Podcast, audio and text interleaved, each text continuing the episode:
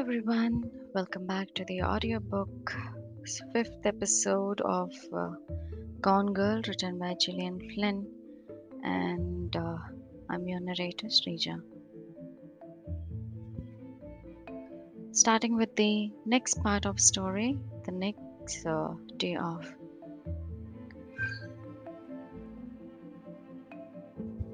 I waited for the police first in the kitchen but the acrid smell of the burnt tea kettle was curling up in the back of my throat, underscoring my need to rage. So I drifted out on the front porch, sat on the top stair, and willed myself to be calm. I kept trying Amy's call and it kept going to voicemail. That click cadence swearing she'd phone right back. Amy always phoned right back. It had been three hours and I'd left five messages, and Amy had not phoned back. I didn't expect her to. I'd tell the police Amy would never have left the house with the tea kettle on or the door open or anything waiting to be ironed. The woman got shit done, and she was not one to abandon a project even if she decided she didn't like it. She'd made a grim figure on the Fiji beach during our two week honeymoon, battling her way through a million mystical pages of the Wind Up Bird Chronicle, casting pissy glances at me as I devoured thriller after thriller. Since our move back to Missouri, the loss of her job, her life had revolved, devolved around the completion of endless tiny, inconsequential uh, projects. The dress would have been ironed, and there was the living room, signs pointing to a struggle. I already knew Amy wasn't phoning back. I wanted the next part to start. It was the best time of day. The July sky cloudless, the slowly settling sun a spotlight on the east, turning everything golden and lush, a Flemish painting police rolled up. It felt casual, me sitting on the steps, an evening bird singing in the tree. These two cops getting out of their car at a leisure pace, as if they were dropping by a neighborhood picnic. Kid cops, mid twenties, confident and uninspired, accustomed to soothing worried parents of curfew busting teens. A Hispanic girl, her hair in long, dark braid, and a black guy with a marine's stance. Carthage had become a bit less Caucasian while I was away, but it was still so severely segregated that the only people of color I saw in my daily routine tended to be occupational roamers, delivery men, medics, postal workers, cops, this place is so wide it's disturbing, said Amy, who, back in the melting pot of Manhattan, counted a single African American among her friends. I accused her of craving ethnic window dressing, minorities as backdrops. It did not go well. Mr. Dunne, I'm Officer Velasquez, said the woman, and this says Officer Riordan. We understand you're concerned about your wife. Riordan looked down the road, sucking on a piece of candy. I could see his eyes follow a darting bird out over the river. Then he snapped his gaze back toward me, his curled lip telling me he saw what everyone else did. I have a face you want to punch. I'm a working class Irish kid trapped in the body of a total trust fund douchebag. I smile a lot to make up for my face, but this only sometime works. In college, I even wore glasses for a bit, fake spectacles with clear lenses that I thought would lend me an affable, unthreatening vibe. You do realize that uh, makes you even more of a dick. Go reason. I threw them out and smiled harder. I waved in the cops, Come inside the house and say. The two climbed the steps, accompanied by the squeaking and shuffling noises of their belts and guns, I stood in the entry to the living room and pointed at the destruction. Oh, said Officer Riordan, and gave a brisk crack of his knuckles. He suddenly looked less bored. Riordan and Velasquez leaned forward in their seats at the dining room table as they asked me all the initial questions who, where, how long. Their ears were literally pricked. A call had been made out of hearing. Riordan informed me that detectives were being dispatched. I had the grave pride of being taken seriously.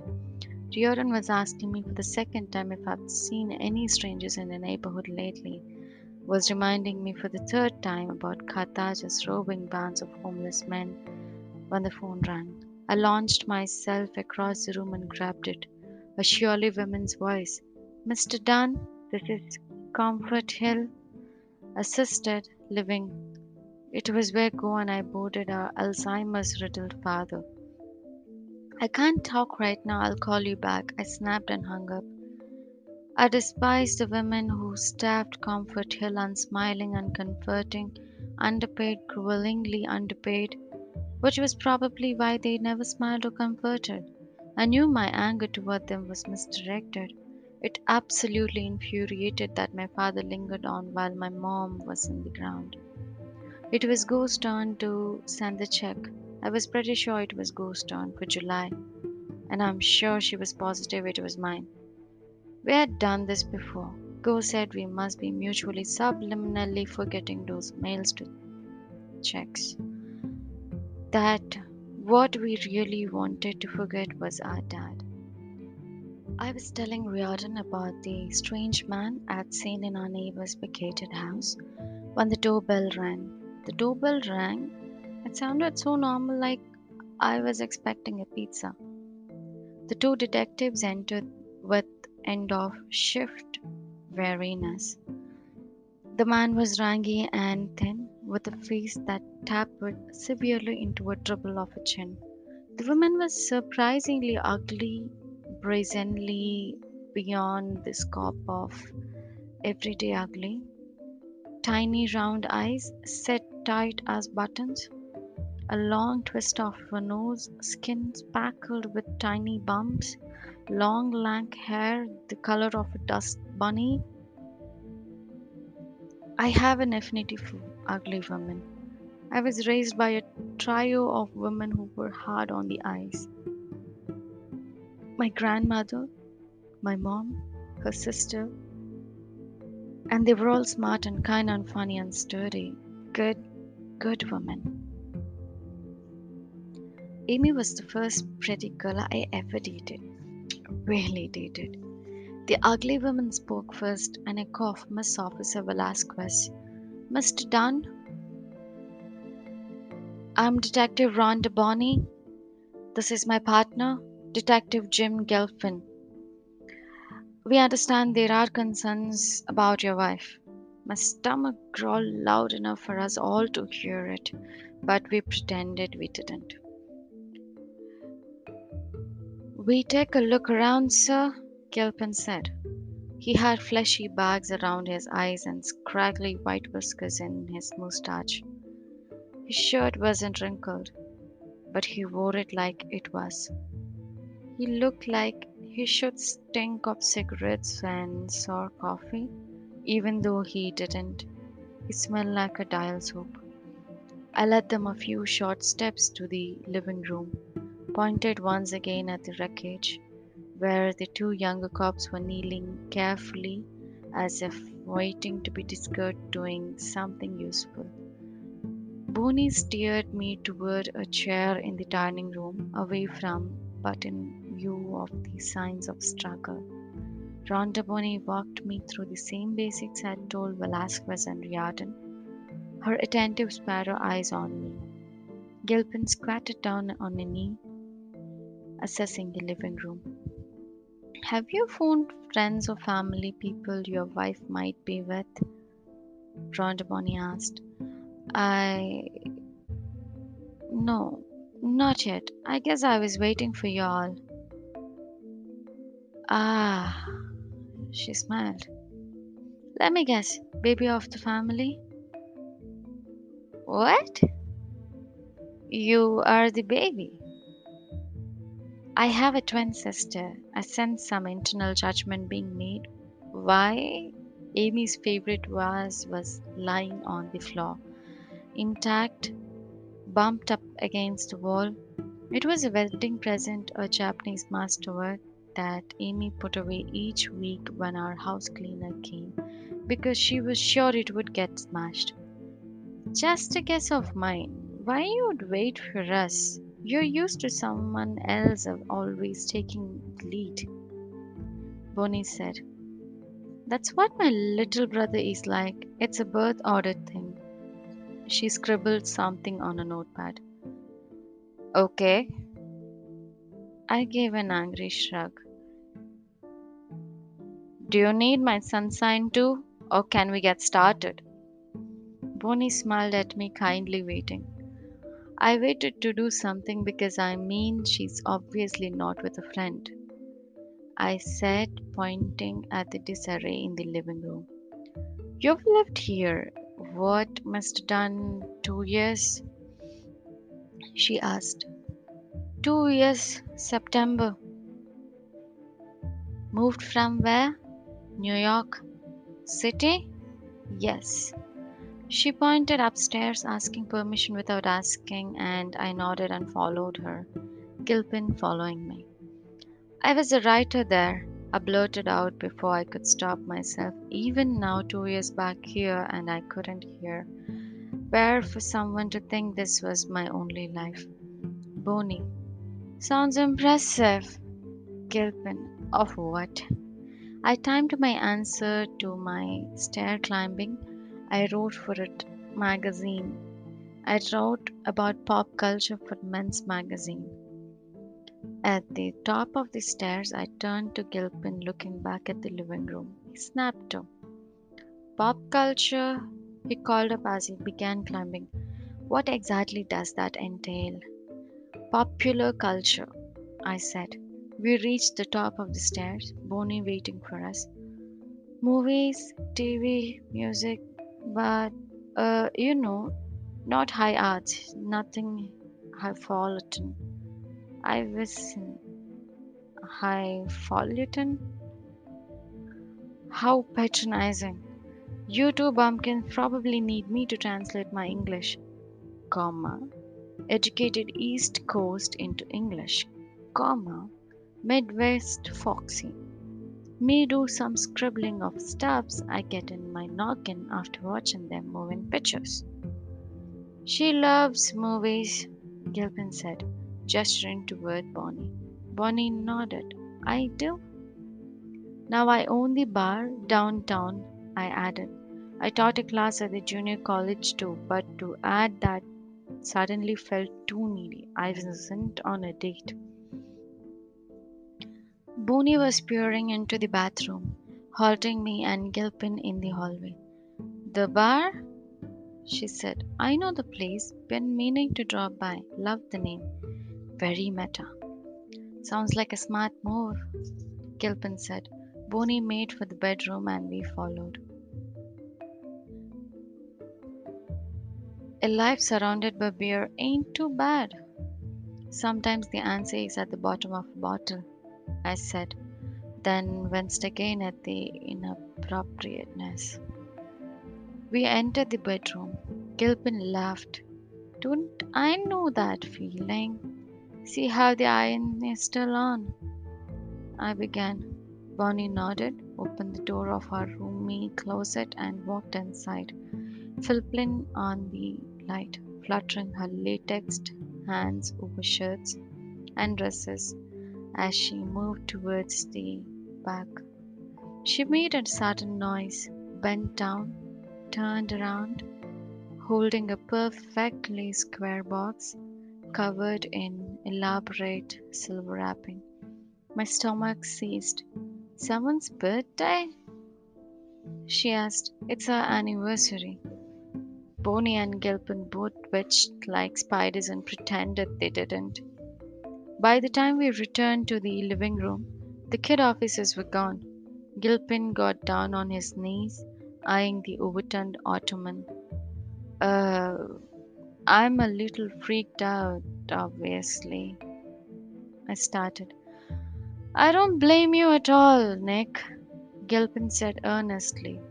He had pale blue eyes that jittered in place an unnerving tick.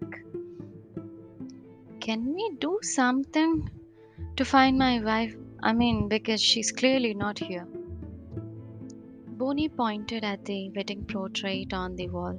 Me in my tux, a block of teeth frozen on my face, my arms curved firmly around Amy's waist. Amy, her blonde hair tightly coiled and sprayed, her wheel blowing in the beach breeze of Cape Cod, her eyes open too wide because she always blinked at the last minute and uh, she was trying so hard not to blink. The day after Independence Day, the sulfur from the fireworks mingling with the ocean's salt summer. The Cape had been good to us. I remember discovering several months in that Amy, my girlfriend, was also a quite wealthy, a treasured only child of uh, creative genius parents, an icon of sorts, thanks to a namesake book series that I thought I could remember as a kid. Amazing Amy. Amy explained this to me in calm, measured tones, as if I were a patient waking from a coma, as if she'd had to do it too many times before and it had gone badly. The admission of wealth that's greeted with too much enthusiasm, the disclosure of a secret identity that she herself didn't create. Amy told me who and what she was, and then we went to the Elliotts' historically registered home on Nantucket Sound, went sailing together, and I thought, I'm a boy from Missouri flying across the ocean with people who have seen much more than I have. If I began seeing things now, living big, I could still not catch up with them. It didn't make me feel jealous, it made me feel content. I never aspired to wealth or fame.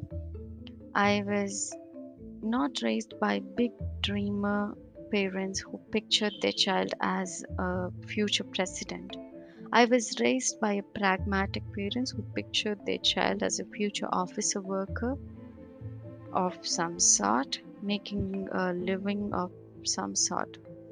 To me, it was a heady enough to be in Elliott's proximity, to skim across the Atlantic and return to a plushy restored home built in 1822 by a whaling captain and there to prepare and eat meals of organic, healthful foods whose name I didn't know how to pronounce. Quinoa. I remember thinking quinoa was kind of a fish. So we married on the beach on a deep blue summer day, ate and drank under a white tent that billowed like a sail, and a few hours in, I sneaked Amy off into the dark toward the waves because I was feeling so unreal. I believed I had become merely shimmer. The chill mist on my skin pulled me back. Amy pulled me back toward the golden glow of the tent where the gods were feasting everything ambrosia. Our whole courtship was just like that. Boney leaned in to examine Amy. Your wife is very pretty. She is, She's beautiful, I said, and felt my stomach lilt. What anniversary today? she asked. Five. I was jittering from one foot to another, wanting to do something. I didn't want them to discuss how lovely my wife was.